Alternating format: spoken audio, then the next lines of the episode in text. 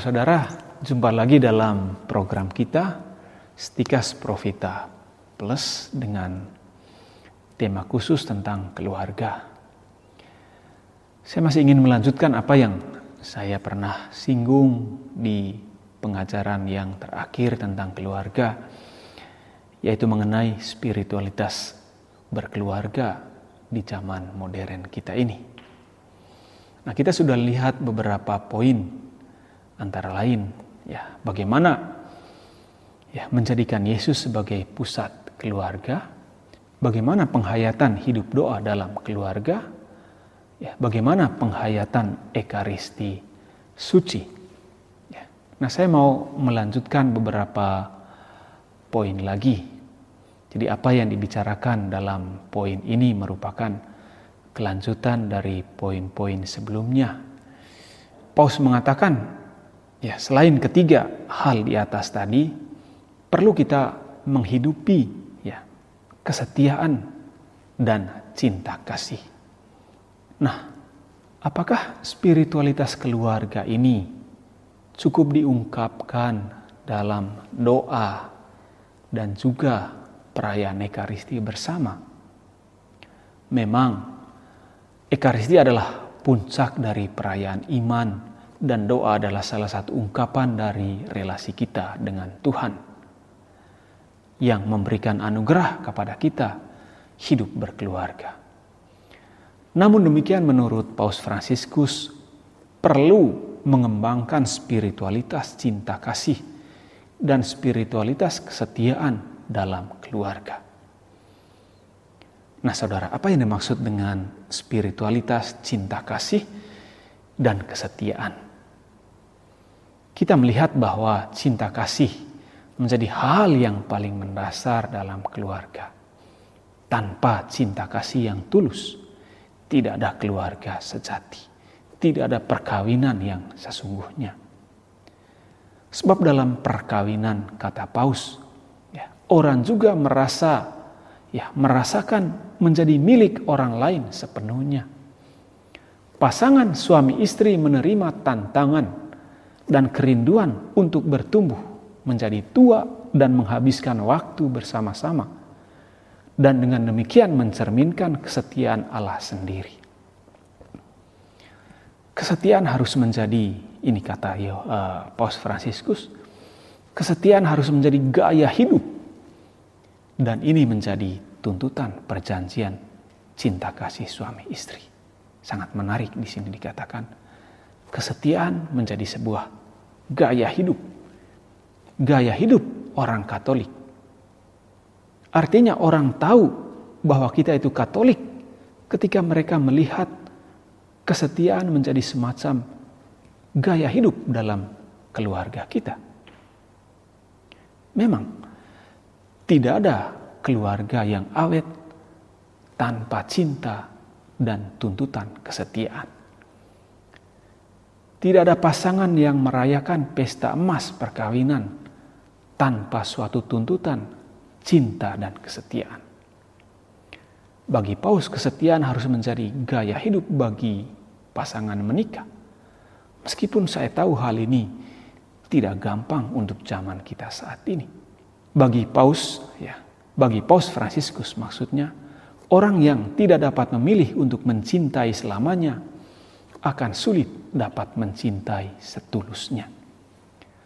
Setiap pagi pada saat bangun tidur, ini masih dikatakan oleh Paus Fransiskus, kita memperbaharui di hadapan Allah keputusan kita menjadi setia. Apa pun yang akan terjadi sepanjang hari ini.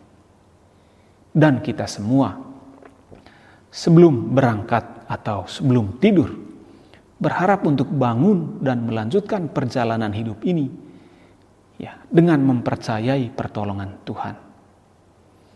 Maka setiap suami istri, ya, suami atau istri ya menjadi tanda dan sarana bagi pasangannya kedekatannya dengan Tuhan yang tidak pernah meninggalkan kita. Dan ketahuilah ya, aku menyertai kamu senantiasa sampai akhir zaman. Ini diucapkan oleh Tuhan Yesus kata-kata terakhir ini bukan saja untuk para murid yang mewartakan Injil, tetapi juga untuk suami istri dalam keluarga. Ya. Menghayati keluarga itu kan bukan hal yang gampang, tetapi Tuhan Yesus ya yang telah menjadi pusat hidup kita telah bersabda kepada keluarga kita masing-masing. Jadi bukan hanya sebagai murid Kristus tapi untuk keluarga kita. Ketahuilah aku menyertai kamu senantiasa sampai akhir zaman. Artinya Tuhan menyertai perjuangan kita untuk setia.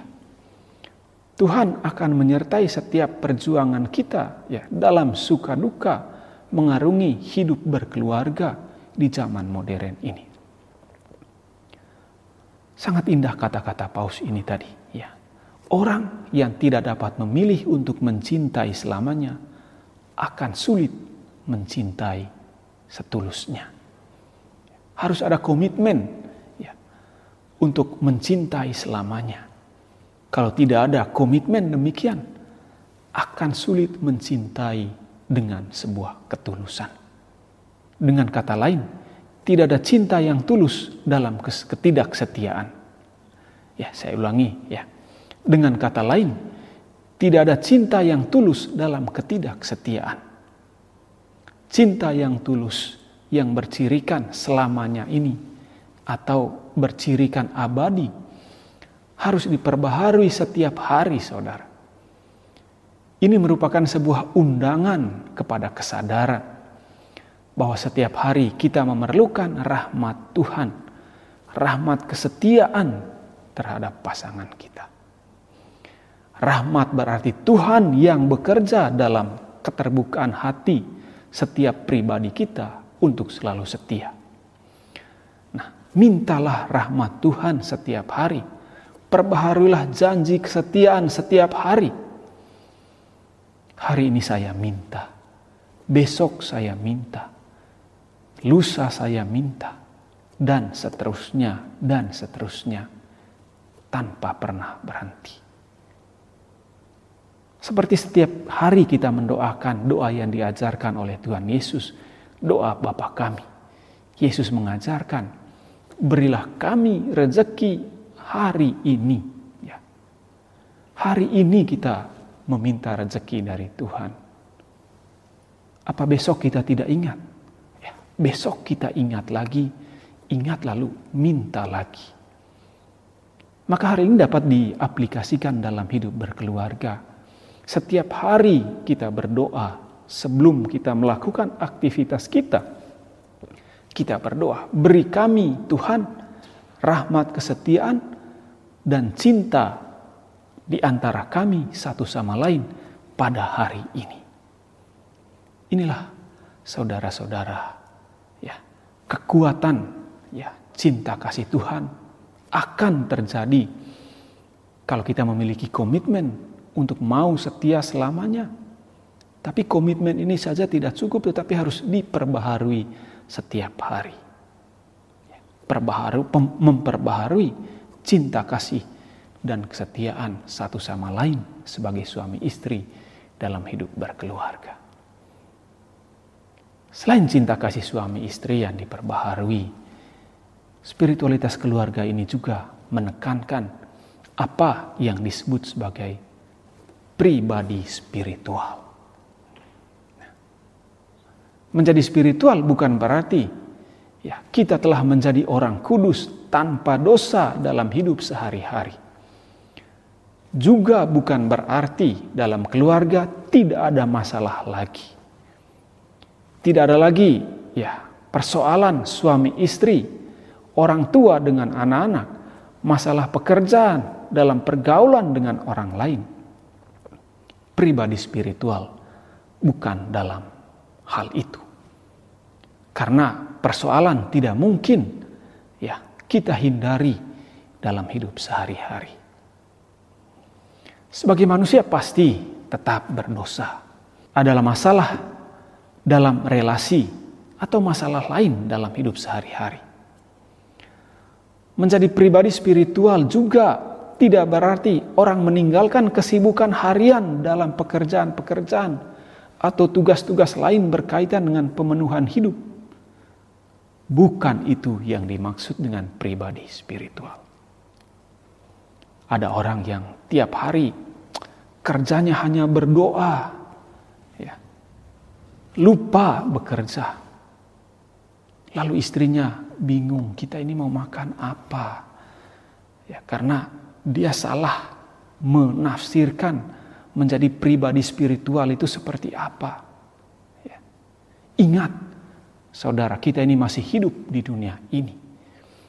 Kita di satu pihak menjadi pribadi yang spiritual, pribadi yang menjadikan Yesus sebagai pusat hidup dalam doa, dalam ekaristi dan dalam hidup kita. Tapi tidak berarti membuat kita lari dari tanggung jawab kita di dunia ini. Tanggung jawab ya terhadap keluarga Lalu kalau demikian yang terjadi, apa itu pribadi spiritual yang bisa kita hayati dalam hidup sehari-hari? Pribadi spiritual adalah suatu bentuk keterbukaan hati kepada rahmat Allah dan membiarkan Yesus hidup di tengah-tengah keluarga kita. Keterbukaan ini pada gilirannya membuat orang memandang dunia secara lain bukan sebagai tujuan hidup berkeluarga. Ya, maksud saya, dunia ini bukan sebagai tujuan hidup berkeluarga, melainkan sarana untuk mencapai kebahagiaan.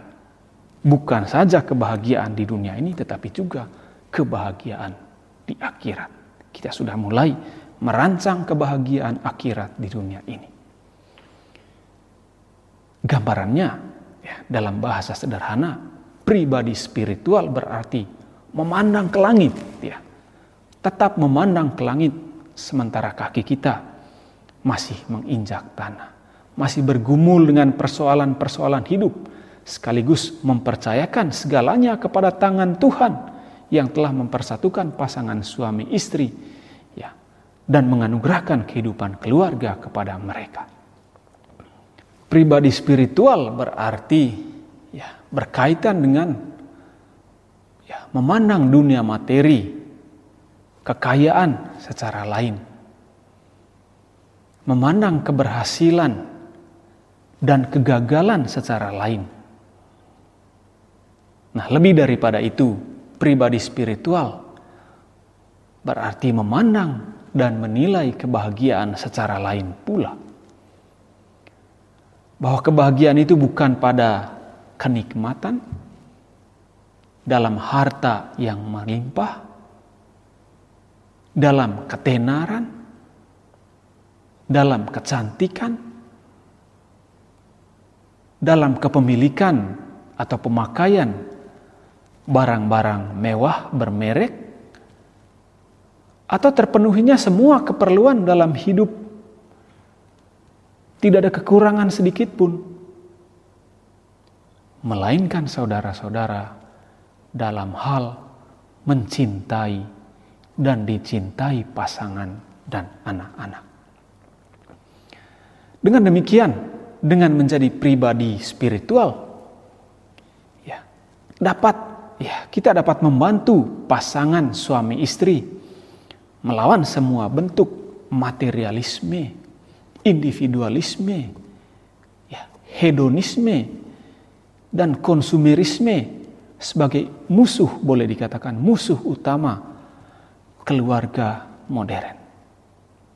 Jadi saudara-saudara, kalau kita mau membangun keluarga yang benar-benar Katolik, kita memang tidak anti terhadap dunia, tetapi memandang dunia secara lain. Pribadi spiritual berarti memandang dalam terang Injil. Semua yang ditawarkan oleh dunia kemajuannya hanyalah sarana supaya kita semakin mencintai satu sama lain. Itu pribadi spiritual yang harus mulai kita bangun dalam keluarga kita sendiri. Lalu hal ketiga ya, berkaitan dengan hal ini adalah adanya pengorbanan adanya pengampunan satu sama lain dalam keluarga. Pengorbanan dan pengampunan sebagai harga yang harus dibayar. Dalam kesetiaan yang berlangsung selamanya ini tentu menuntut pengorbanan. Menuntut air mata. Bahkan kekecewaan pasangan. Tidak ada cinta yang selalu manis. Tetapi cinta sejati selalu berujung manis.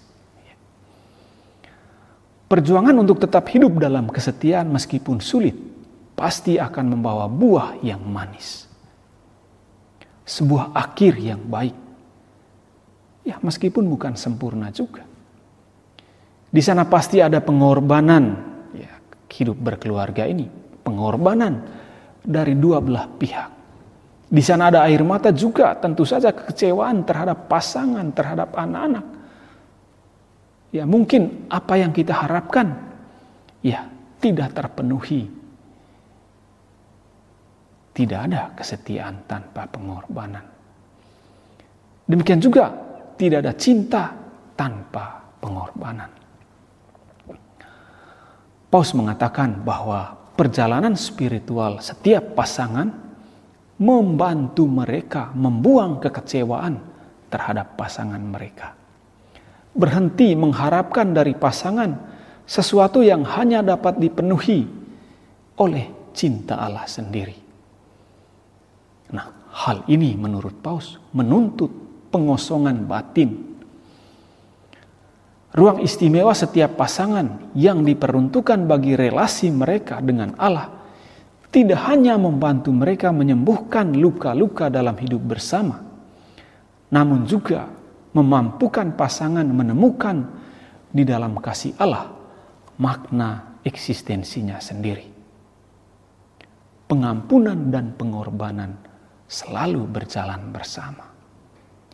Tidak mungkin ada pengampunan tanpa pengorbanan, dan pengampunan selalu meminta pengorbanan dari setiap pasangan.